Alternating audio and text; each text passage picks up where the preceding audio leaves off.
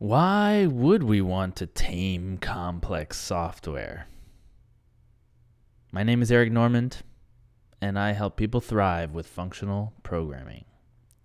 So I'm writing this book, as you may know, and the title was chosen for me uh, by my publisher.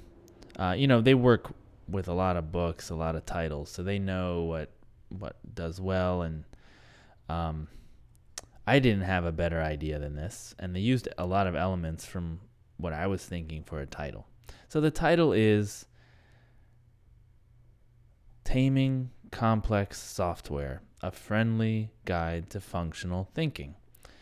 A couple episodes ago, I talked about what functional thinking meant and why I like the term. I didn't choose it, um, but I like it. You know, it's grown on me since um, since they they chose it, and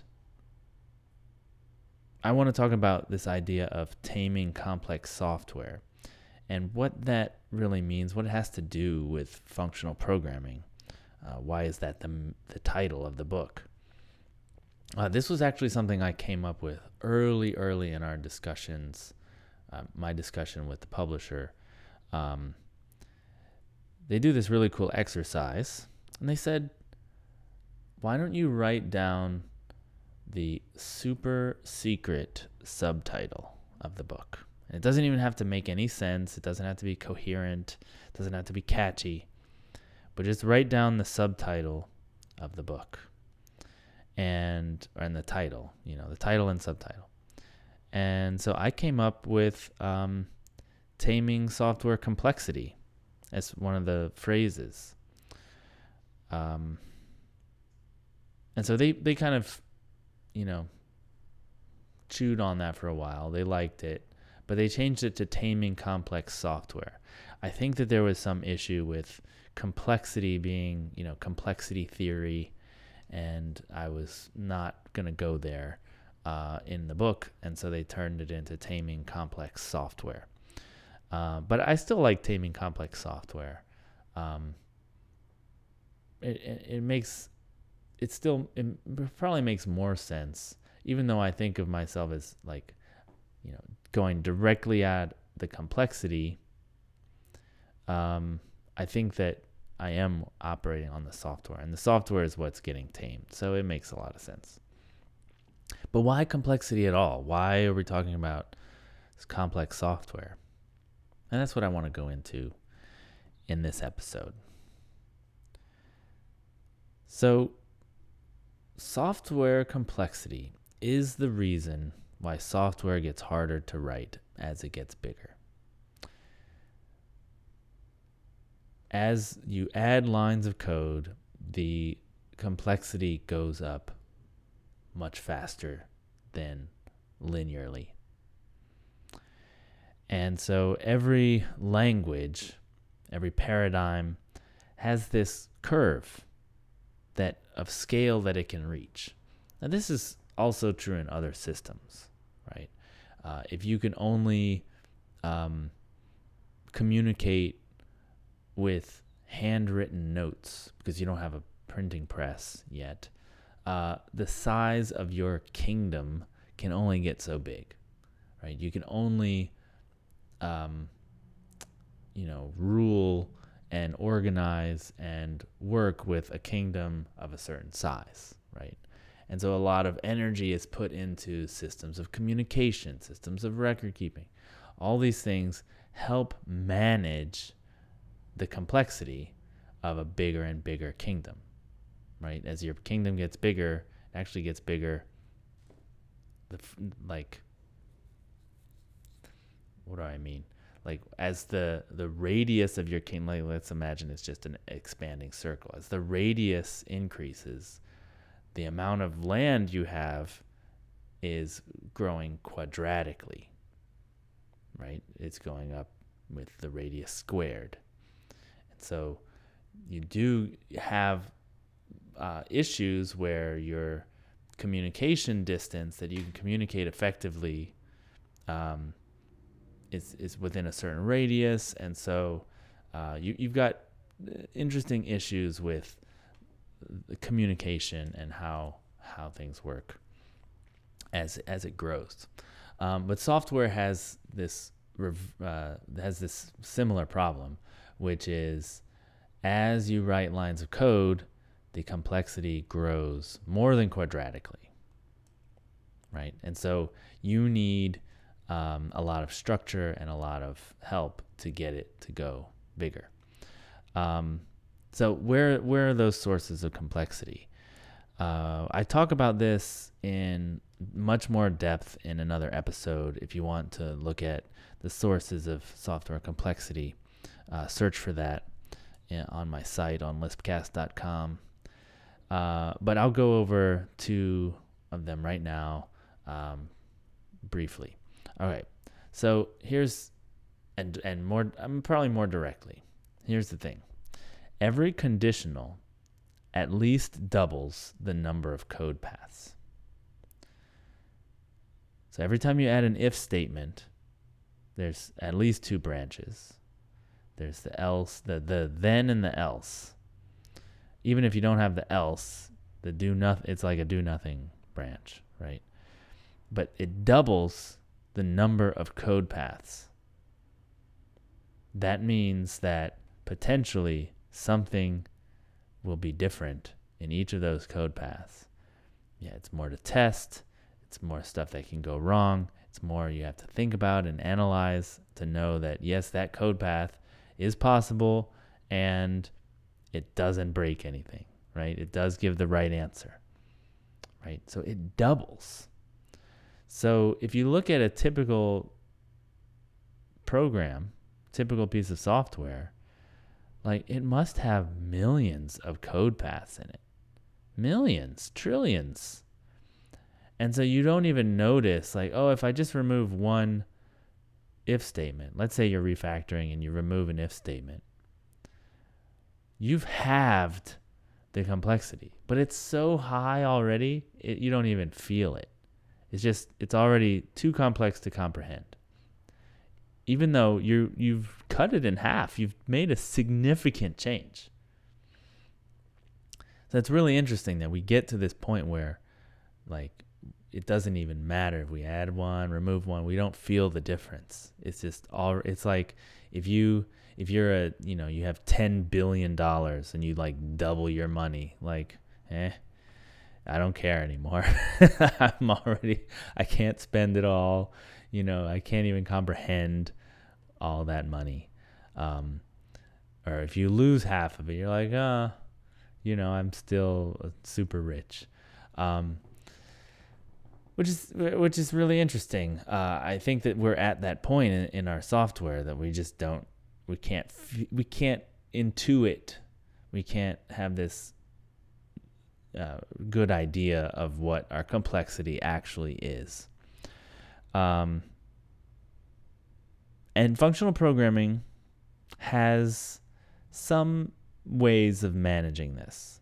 Um, the main way is that through data modeling, uh, we can reduce the number of conditionals down to the the sort of essential right? I mean you're you're going to need conditionals in your software uh, because you're modeling some complex system that operates with the world. It needs a certain amount of complexity to it.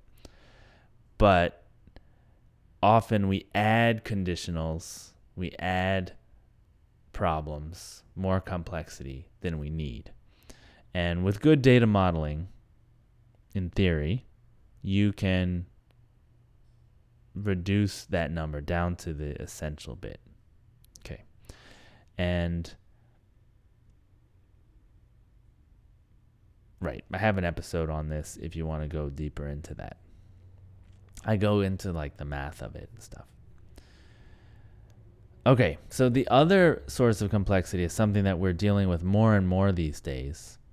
Probably for the last 20 years, it's been pretty apparent um, that every action in sequence, when you're doing programming in parallel or in a distributed system increases the complexity.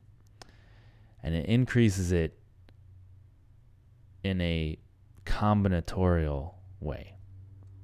Because you your operations, if let's say they're running on different CPUs in in your machine, different cores. These these are operations, these are operations and on a different CPU. They can interleave in different ways every time they run. So you need to make sure that every possible way that they can interleave is a valid way because you can't control it. You can't control the scheduler and how the CPUs are running and what they're doing at what time unless you coordinate between them. Okay. Uh, but in general, the the baseline is you can't control uh, how they interleave. So you need to make sure that every possible interleaving gives you the right answer. And the number of possible interleavings has a factorial in it. So it grows really fast. So just as uh, the the way I like to like show how bad it is is if you have 12 operations in sequence on two on two different threads 12 operations two different threads you're already at over a million interleavings do they all do the right thing that's that's your job as the engineer is to make sure that they either do the right thing or they can't happen uh, so, functional programming doesn't have, I think, all the answers to this, but it has some answers and it's asking these questions. Right? It's been coming up with ways of limiting the number of interleavings. It's been coming up with ways of making it so that the interleavings don't matter so much right? If, if you've got all immutable data, it doesn't matter because if all you're doing is reading immutable data, even if it's shared, it's okay. Um, functional programming has been working on stuff with distributed systems. So even if you've got a single threaded system like you do in JavaScript, once you make a call to the server, you're now a distributed system. And you've got the same problems. Stuff happening on the server is interleaved with stuff that's happening in the in the browser. And the messages going back and forth are are being interleaved. Like it's just you've got the same problem. Uh, and so i've said this before i'll say it again i don't think that functional programming is gaining popularity because of the cores that we've got and we're trying to you know, make all this parallel software. I don't. It's not happening. Um, as you know, not as much as as we thought it would. Um, of course, in, in some places it is happening, but it's not. It doesn't seem to be like, oh, it's so necessary to make everything parallel all the time. Um, but what is necessary is we're making web apps. We're making distributed apps. We're making an app on your phone that's talking to a server. Now you need to uh, uh, horizontally scale out your service, but you need to have some kind of consistency between the different servers. So now it's it's all distributed systems, and that's where functional programming is really showing its value, right? It's because we've been thinking about these problems for a long time. We have some answers. Um, and so, what do you do? Like I was saying, you can reduce the complexity that's inherent in this distributed system, in this parallel system. Uh, you can reduce it by limiting the number of interleavings, by eliminating certain possible interleavings from possibility, um, by limiting the number of things in sequence. Right? Once you, the longer your sequence is, the more interleavings there are by a combinatorial uh, factor. So if you shorten your sequence, you actually have fewer interleavings, which is another way of doing it. So that that means like doing less stuff with with actions, with side effects, doing more stuff with calculations that don't lengthen your timeline.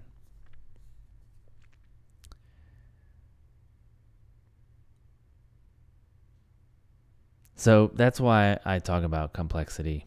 Um, functional programming, like I said, it doesn't have all the answers, uh, but I think it does let you get. It, it lets you get to a bigger scale before you have problems because you are going to still hit complexity limits.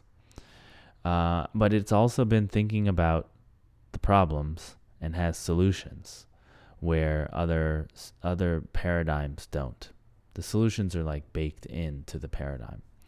Uh, this first notion of is it an action, a calculation, or data already divides the problem up into the, the hard parts, the actions, the the you know necessary but medium difficulty stuff, the calculations, and then the data, which is kind of the easiest part.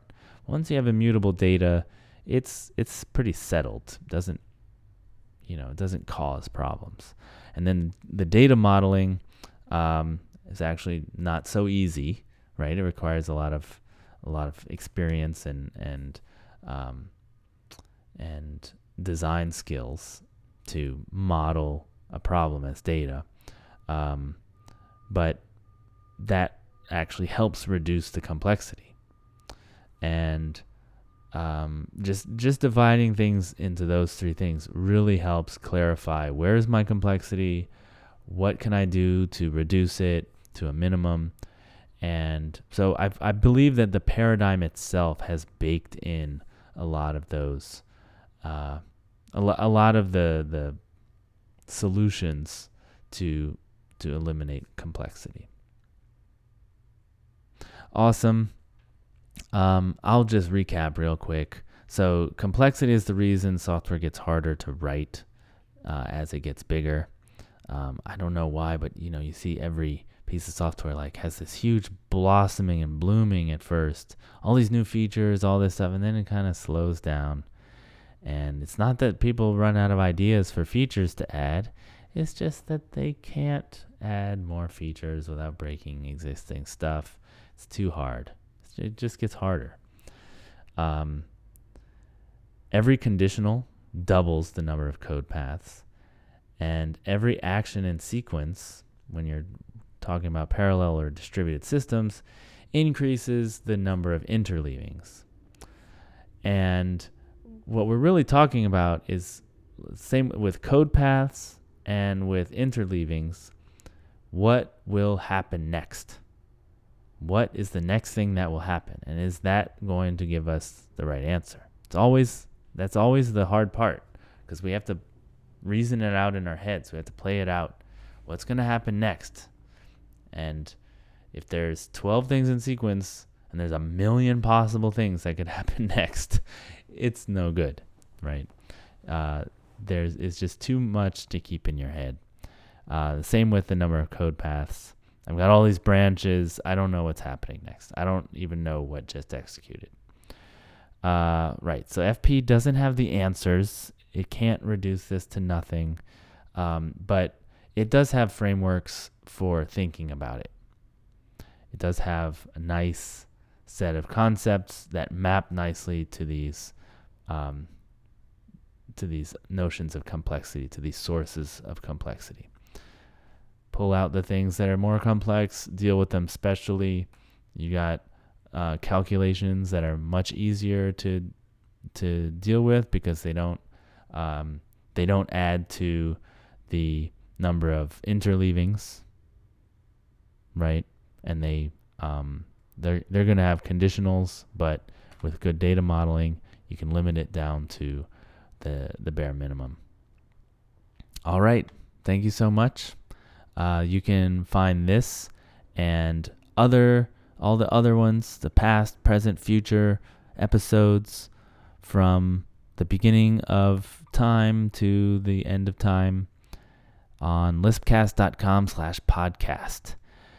I've got video, audio, and text transcripts of all of the episodes, depending on your mood and your predilection for different media. If you like the text, you like reading, go for it. If you like to listen in the car, you can subscribe. There's links to subscribe, and there's also links to social media, including email, Twitter, LinkedIn, however you want to get in touch with me. I am happy to answer questions. I love getting questions and um, talking about them in the podcast. Tell me that you appreciate me. Make me feel good. All right, people. Uh, thank you so much and rock on.